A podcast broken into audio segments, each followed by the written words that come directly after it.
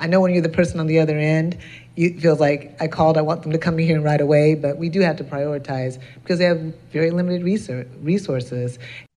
I think if I were to do it again, I would invite people in to be more equity uh, partners uh, in the enterprise. It's like you want to join, great. Um, you know, your piece at the beginning is X percent, and every year you stay with me, it grows higher.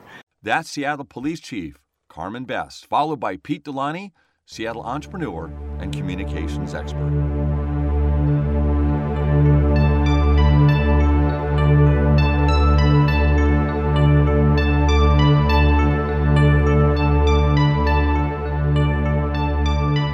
Welcome to this edition to Voices of Experience. My name is Paul Casey, your host and producer. Seattle Police Chief Carmen Best addressed the Seattle Rotary Club recently. She spoke about the Seattle Police Department's efforts in fighting crime and how they are combating homelessness. Now, uh, combating homelessness may be too harsh, or maybe it's better to say how they are assisting the city in this situation. Today, I'm not playing her speech, but I am playing the Rotary Club members' questions. I think you'll hear from the questions a lot of frustration in how the city and maybe the county and the state are handling homelessness. Pete Delaney is CEO of Delaney Communications. I asked him what he would do differently if he were starting a business today. Now, if you're thinking about going into business for yourself, I think you'll benefit from hearing his insights. Dan Buettner, National Geographic Fellow, will join us briefly and talk about the myth of exercise. Doesn't mean you can sit on the couch all day, but I do think he has some very interesting insights on that subject. Last week, I asked listeners to express their views if they have seen improvements in the homelessness situation over the last year, or is it about the same as it's always been, or is it getting worse? Several people did respond, and I will broadcast their views today. Now, for this question of the week Seattle has taken a beating over the last several years about its quality of life, and homelessness is a big reason why. There's also discussion of gridlock, cost of living. What I'd like to ask you for this week is where have you seen Seattle improve? Has it all been negative? Let me throw this into the mix where I think Seattle has improved a great deal. Earlier this year, the tunnel opened up and replaced the viaduct. I think that has been a magnificent improvement. I think you can clearly see how nice the waterfront and the downtown are integrating together. So call 425 653 1166 and leave your thoughts on that. That's 425 653 1166. Back with Police Chief Carmen Best in just a moment. You're listening to Voices of Experience with Paul Casey. Visit voicesofexperience.com and take a five minute self employment quiz. That's voicesofexperience.com. The higher you score on the quiz, the higher your prospects for success. One more time, visit voicesofexperience.com. All one word. Currently, what I'm seeing in the streets of Seattle, especially uh, North Seattle, in the uh, shoreline, between shoreline and the uh, U District, has been an increase in the number of uh, tents and uh, people living under trees and underpasses uh, in the past two years. I haven't seen the number decline. I've actually seen the number increase. Uh, that's been my experience and observation from where I'm living. Uh, I don't know what is driving this increased migration and movement uh, of individuals in Seattle, but in my, from my point of view, it's increasing and not getting better. Thank you.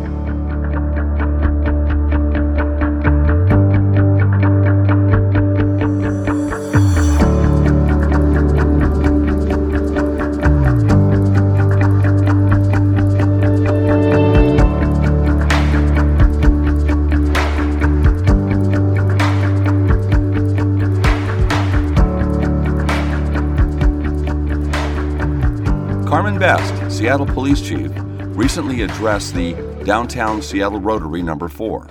Chief Best spoke about the challenges facing homelessness and crime in downtown Seattle and other concerns that were expressed during the luncheon.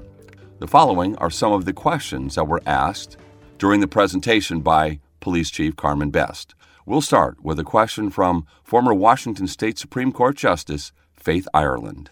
And I want to uh, put to you a question that's always put to me, and that is uh, why can't the police just go and uh, arrest these people who are camping along uh, the entrance to I 90 and other places where they are a distraction to drivers and where you can see that conditions are horrible and uh, dangerous? Yeah, well, for I don't know which area you're talking about, but some of that area isn't even in our jurisdiction. If you want to know the truth about it, some of it is Seattle property, and some of it is uh, WSDOT property. So there's a jurisdictional jurisdictional issue. But beyond that, you know, one of the things that we have to do, and there's a lot of rules around, you know, what we can and cannot do. So first of all, when we arrest people, for all, all every attorney in the room will, you know, we have to have probable cause that they're committing a crime or doing something to make an arrest um, and it has to be an arrestable offense first if, before we do that. But also, when we're dealing specifically with homeless, the um, the issues are around you know the crime part of it. You know, it's just not a crime to be homeless. Some of the acts that homeless people do are crimes. Some of the acts employed people do are crimes, and those are things that we will arrest for.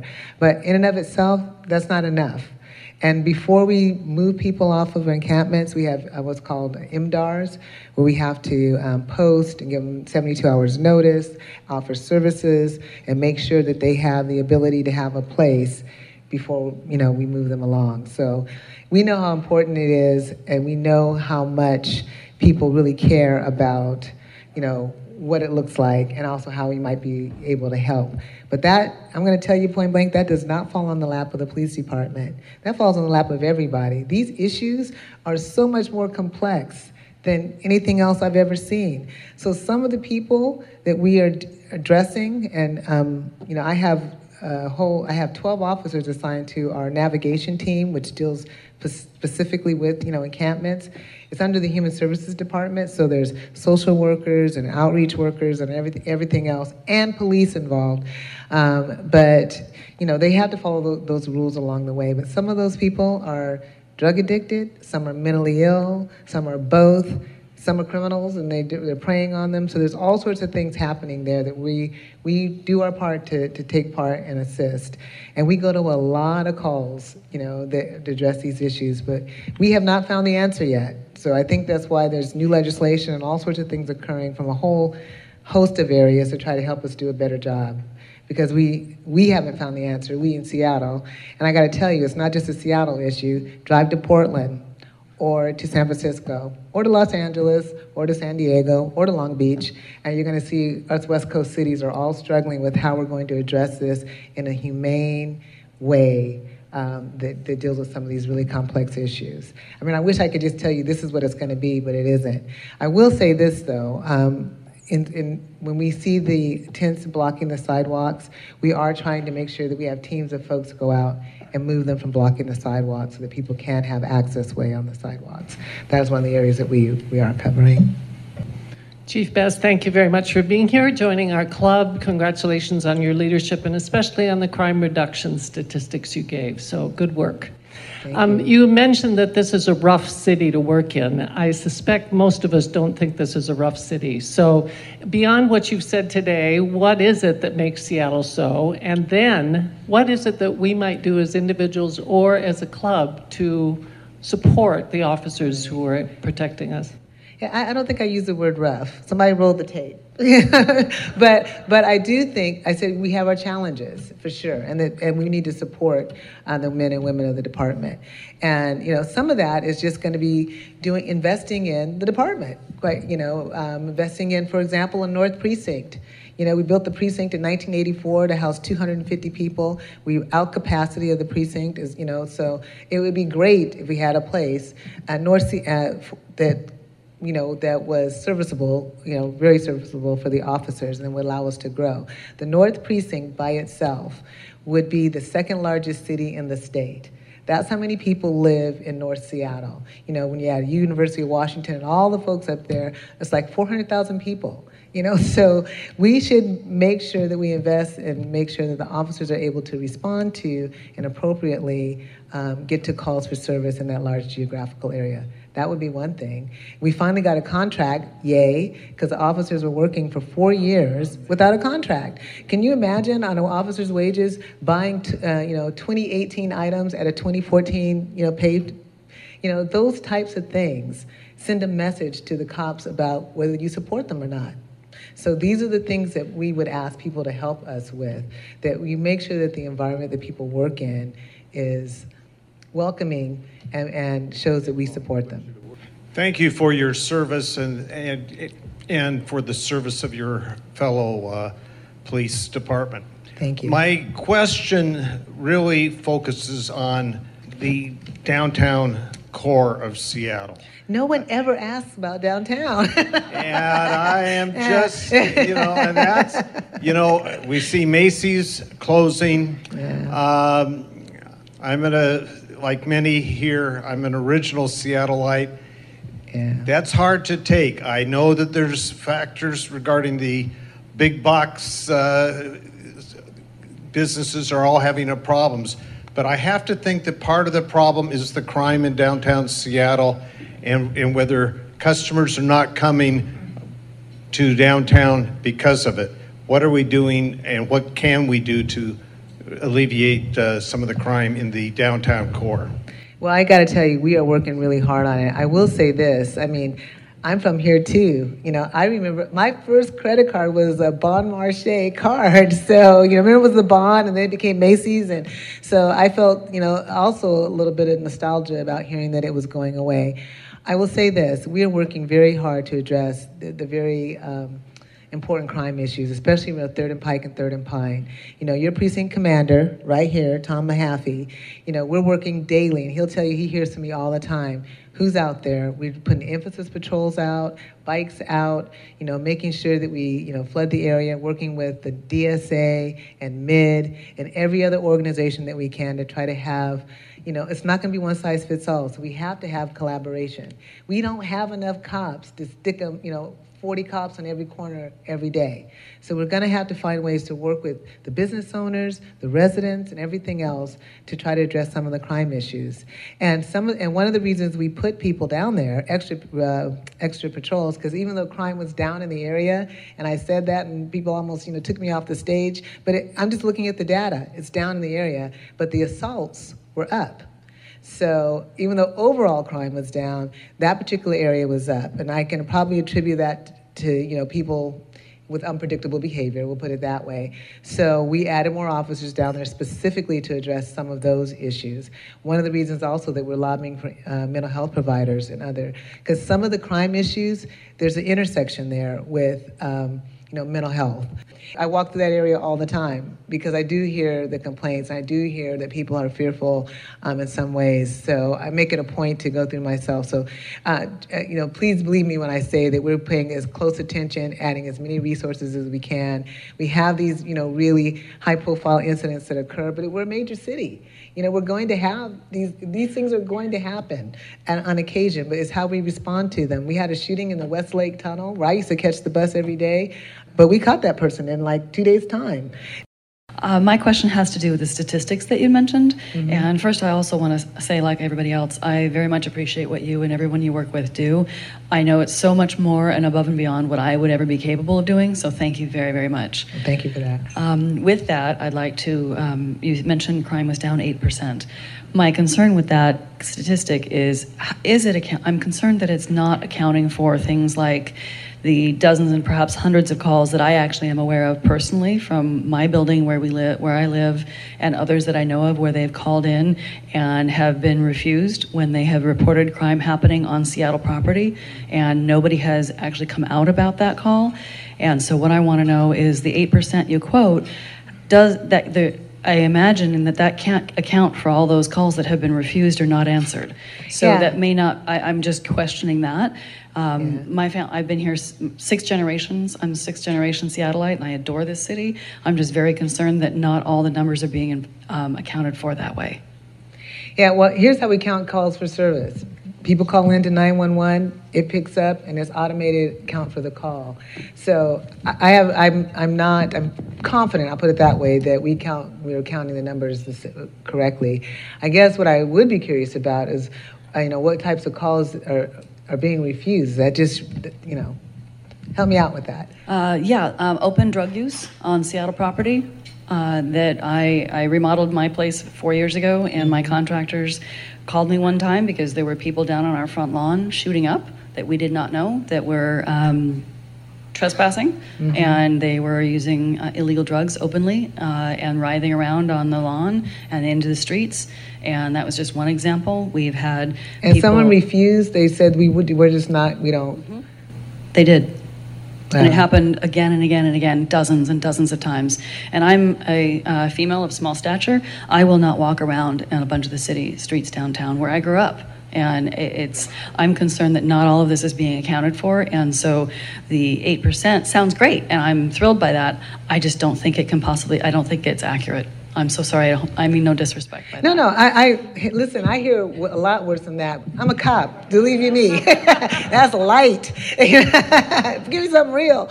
No, uh, yeah, no. I, I hear you. I hear your frustration. I mean, a lot of people have those frustrations.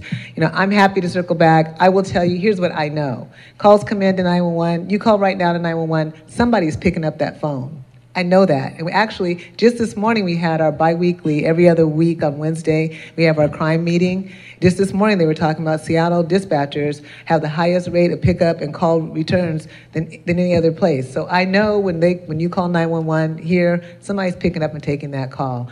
I'm not sure the nature of your calls. Um, I do know we prioritize calls, you know, just by way of education, priority one, two, three, and four.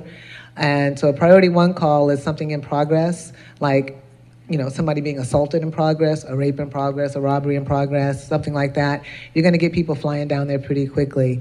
Um, a priority four call, for example, would be a burglary that happened two days ago. It's like I, I came home and my house is burglarized. Well, we'll get somebody there, but nobody's going to get hurt if we don't get there for another hour or two. So that's a priority four call.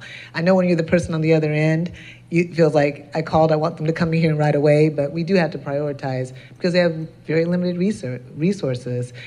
That's Seattle Police Chief Carmen Best answering questions from the Seattle Rotarians number 4 at a recent luncheon in downtown Seattle.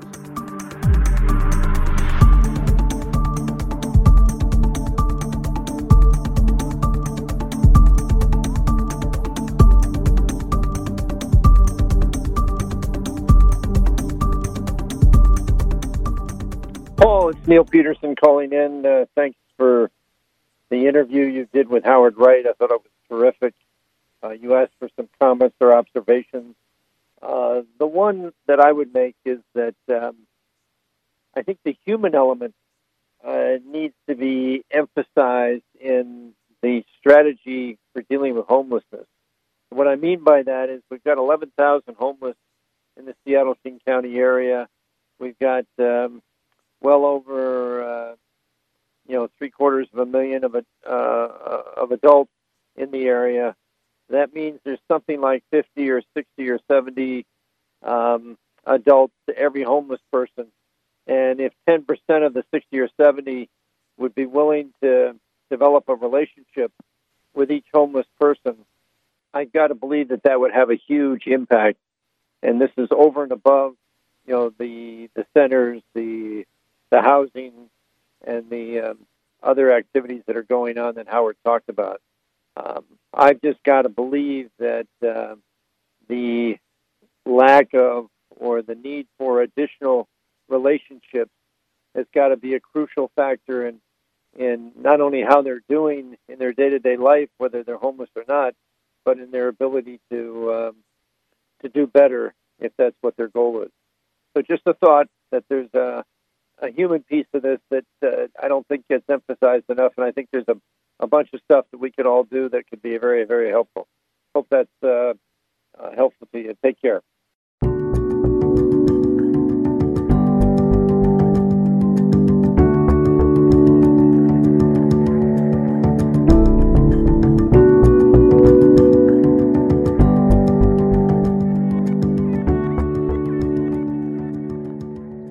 Pete Delaney is my guest, and Pete Delaney is the president of Delaney Communications, and he has been practicing in the Seattle area for over 20 years. I wanted to ask Pete about his view on what we call traditional media, let's say radio and TV, and will they have a place going forward? So, traditional media will still have a major place, and you envision it even getting stronger. There's still going to be a lead, there's still going to be five W's that started out, uh, there's still going to be a headline.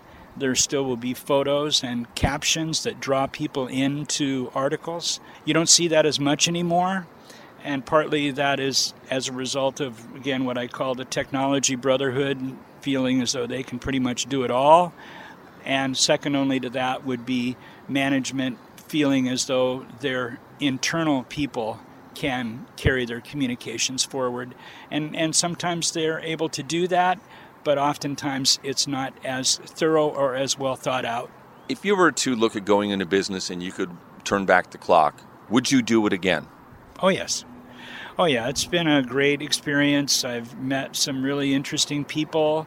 You know, I've made a lot of mistakes as a business person um, and feel somewhat taken advantage of, small business in particular, from, you know, renting office space downtown and being exploited by brokers to um, investing in copy machines and leases that go indefinitely and the equipment really doesn't work very well um, to utilizing uh, temporary employment agencies that rotate people into your office so you can train them so they can then leave and take a job somewhere else to uh, you know financial advisors who often have their own best interest in mind so this is a great deal of experience coming from you obviously and, and lived it so those will be caution flags for people to consider getting into long term leases or copy machines, whatever that may be. And that's a very good point. Never thought about temporary agencies per se. Uh, I think that uh, you know that would be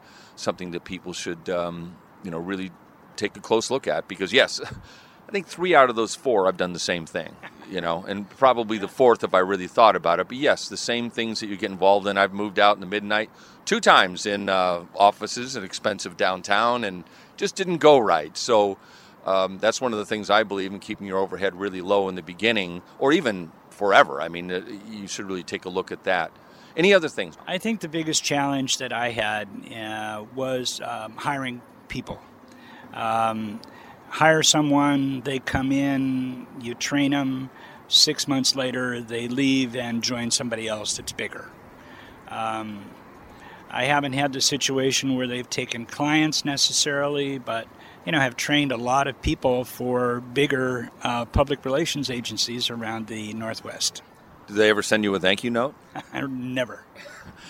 Would this be anything uh, that you'd suggest? I'm not reading, uh, trying to put words in your mouth, but perhaps hiring free agents, so to speak, that you don't hire as employees. Is there anything to be said for that?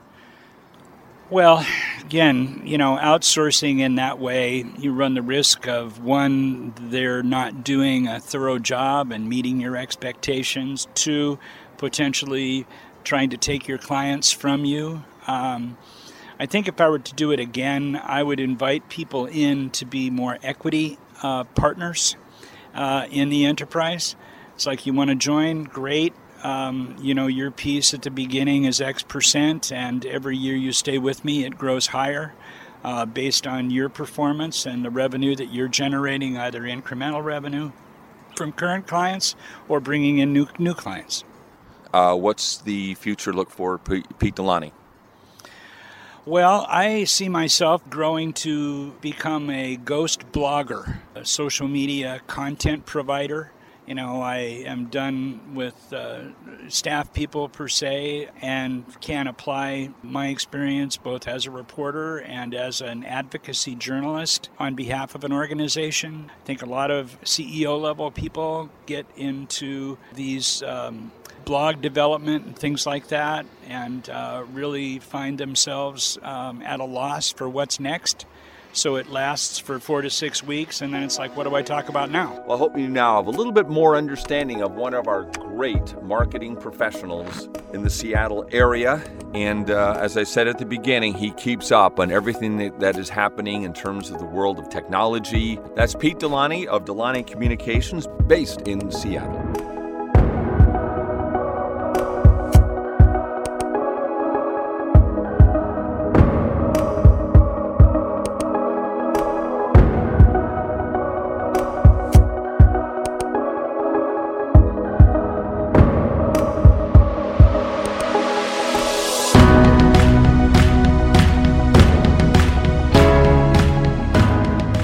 Exercise is an unmitigated failure. We've been pushing exercise in this country for 65 years and it doesn't work. Diets don't work, exercise programs don't work. In blue zones where people are living the longest, they live in environments that every time they go to work, to a friend's house, or out to eat, it occasions a walk. They have gardens and their houses are con- deconvenient, their life, so there isn't a button to push for yard work and housework and kitchen work. They're nudged into movement every 20 minutes. And if we want to fight this obesity um, problem in our country will take the focus off of trying to hound people to exercise more, which doesn't work anyway, even if you went to the gym every day, which people don't. We got to engineer it back into our lives, and there are ways to do that.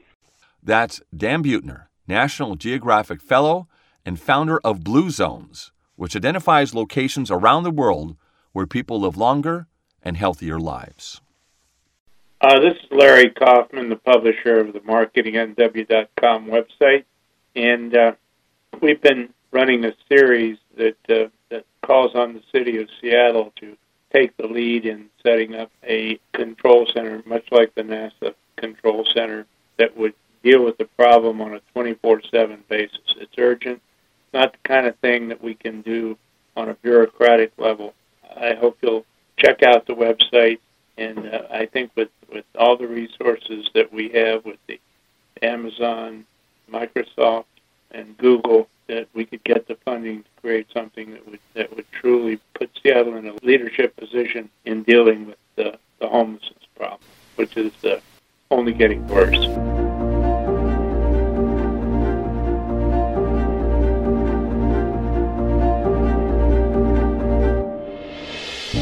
Well, that's it for today. All the time we have for this edition of Voices of Experience. My thanks to Seattle Police Chief Carmen Best, Pete Delaney, Dan Buettner, and to the listeners who participated in our homeless question of the week. Question for this week coming up In what areas do you think Seattle is getting better? Homelessness is a big issue, and I think a lot of people in the area believe that has brought down the quality of life over the overall region. But what is better about Seattle in the last year or so? My observation is the tunnel, opened up earlier this year, and I think it is integrating downtown Seattle with the waterfront. So, again, where do you think Seattle has improved? Call 425 653 1166. That's 425 653 1166. My name is Paul Casey, your host and producer of Voices of Experience. Have a great rest of the week.